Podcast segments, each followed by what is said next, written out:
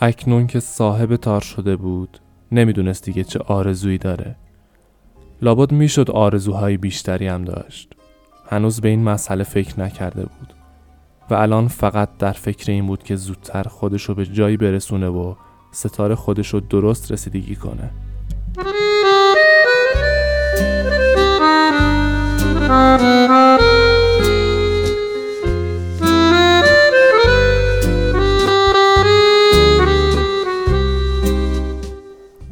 سلام آرمان هستم. شما صدای منو از اپیزود چهارم پادکست داکو میشنوید. در این اپیزود تصمیم گرفتم که داستان ستار نوشته جلال آل احمد رو براتون روایت کنم. امیدوارم لذت ببرید.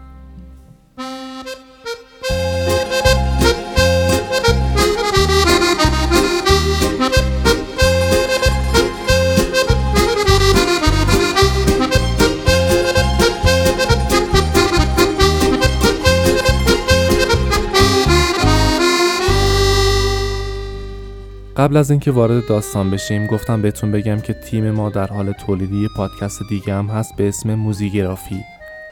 ما توی اون پادکست قراره که در هر اپیزود به معرفی آثار زندگی و هواشی یه خواننده یا گروه موسیقی ایرانی بپردازیم. توی توضیحات لینک های مربوطه رو براتون می‌ذارم. به ما ملحق بشین. ممنونم که ما رو میشنوید و ممنونم که ما رو به دوستاتونم معرفی می‌کنید.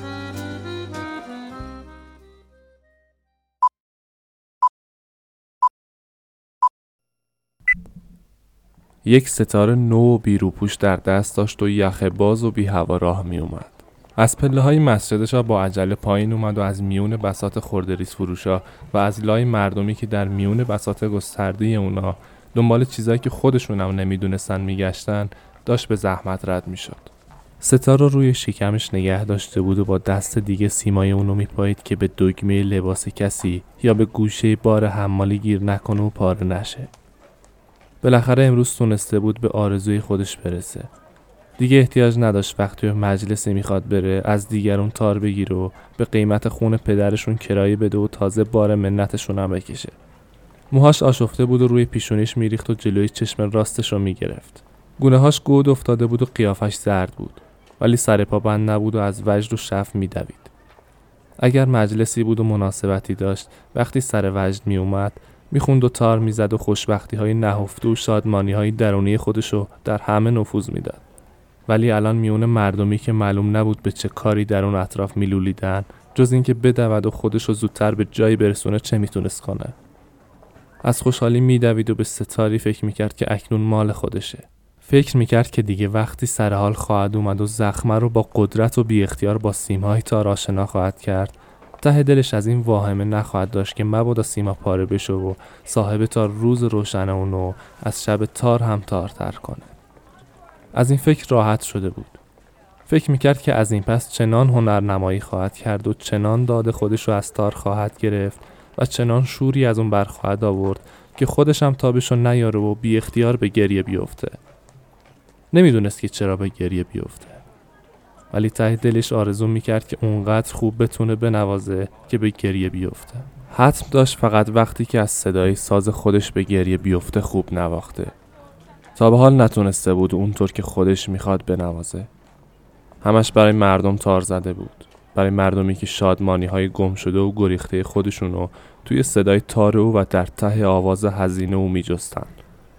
این همه شبا که در مجالس عیش و سرور آواز خونده بود و ساز زده بود در مجالس عیش و سروری که برای او فقط یک شادمانی ناراحت کننده و ساختگی می آورد در این همه شبها نتونسته بود از صدای ساز خودش به گریه بیفته.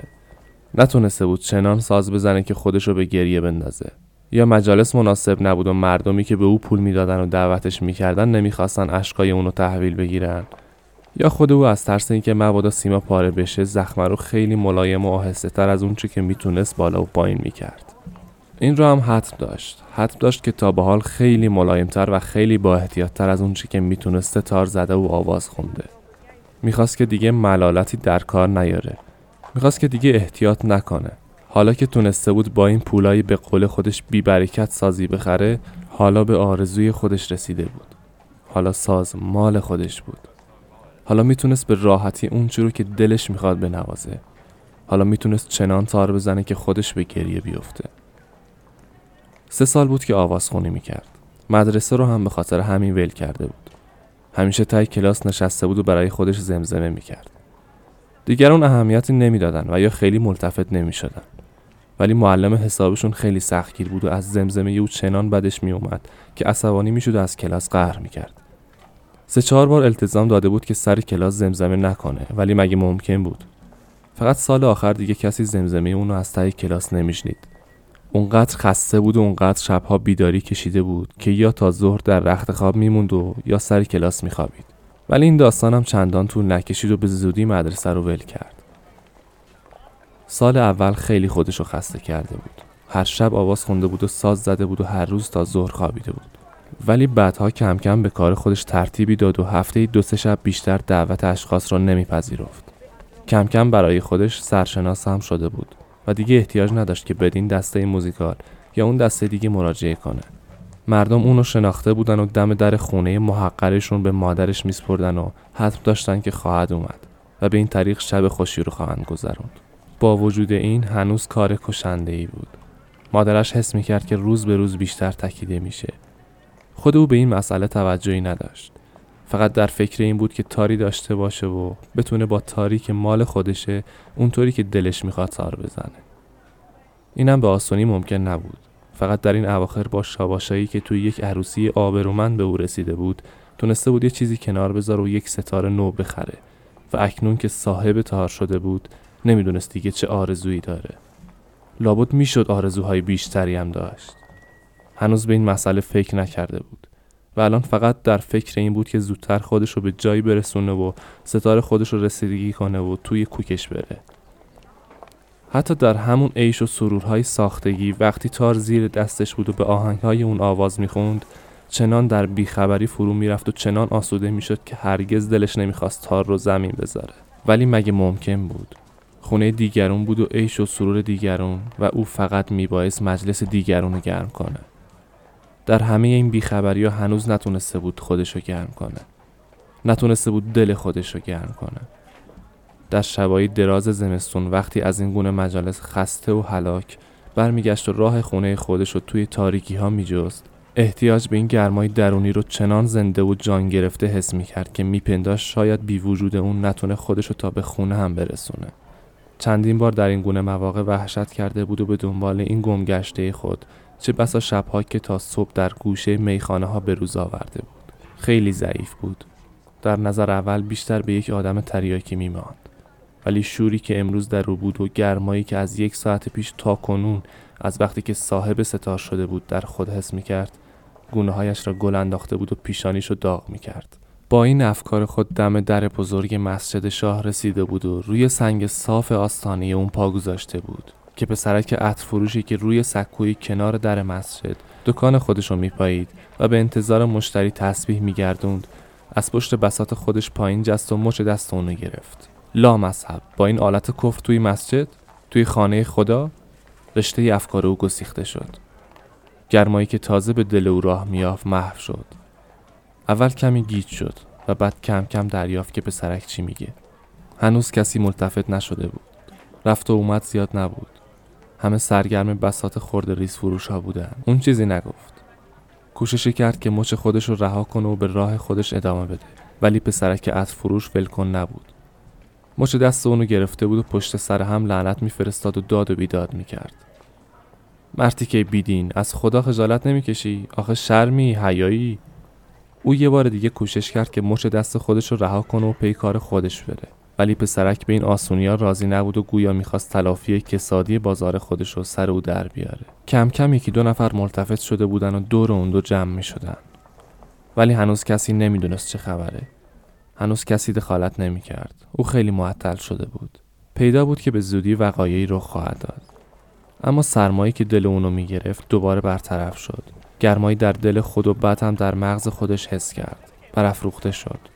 انان خودش رو از دست داد و با دست دیگش سیلی محکمی زیر گوش پسرک نواخت. نفس پسرک برید و لعنتها و فوشای خودش رو خورد. یک دم سرش گیج رفت. مچ دست اون رو فراموش کرده بود و صورت خودش رو با دو دستش میمالید. ولی یه مرتبه مرتفت شد و از جا پرید. او با ستارش داشت وارد مسجد می‌شد که پسرک دامنه کتش رو چسبید و مش دستش رو دوباره گرفت. دعوا در گرفته بود. خیلی یاد خالت کردن. پسرک هنوز فریاد می‌کرد فحش می‌داد و به بیدین ها لعنت میفرستاد. و از اهانتی که به آستانه در خونه خدا وارد اومده بود جوش می‌خورد و مسلمونا رو به کمک می‌خواست. هیچکس نفهمید چی شده. خود او هم ملتفت نشد. فقط وقتی که ستاره او با کاسه چوبیش به زمین خورد و با یک صدای کوتاه و تنیندار شکست و سپاره شد و سیماش در هم پیچیده و لوله شده به کناری پرید و او مات و متحیر در کناری ایستاد و به جمعیت نگریست. به سرک عطر فروش که حتم داشت وظیفه دینی خودش رو خوب انجام داده آسود خاطر شد. از ته دل شکری کرد و دوباره پشت بسات خودش رفت و سر صورتش رو مرتب کرد و تسبیح به دست مشغول ذکر گفتن شد. تمام افکار او همچون سیمای ستارش در هم پیچیده و لوله شده در ته سرمایی که باز به دلش راه میافت و کم کم به مغزش هم سرایت می‌کرد. یخ زده بود و در گوشه ای کس کرده افتاده بود.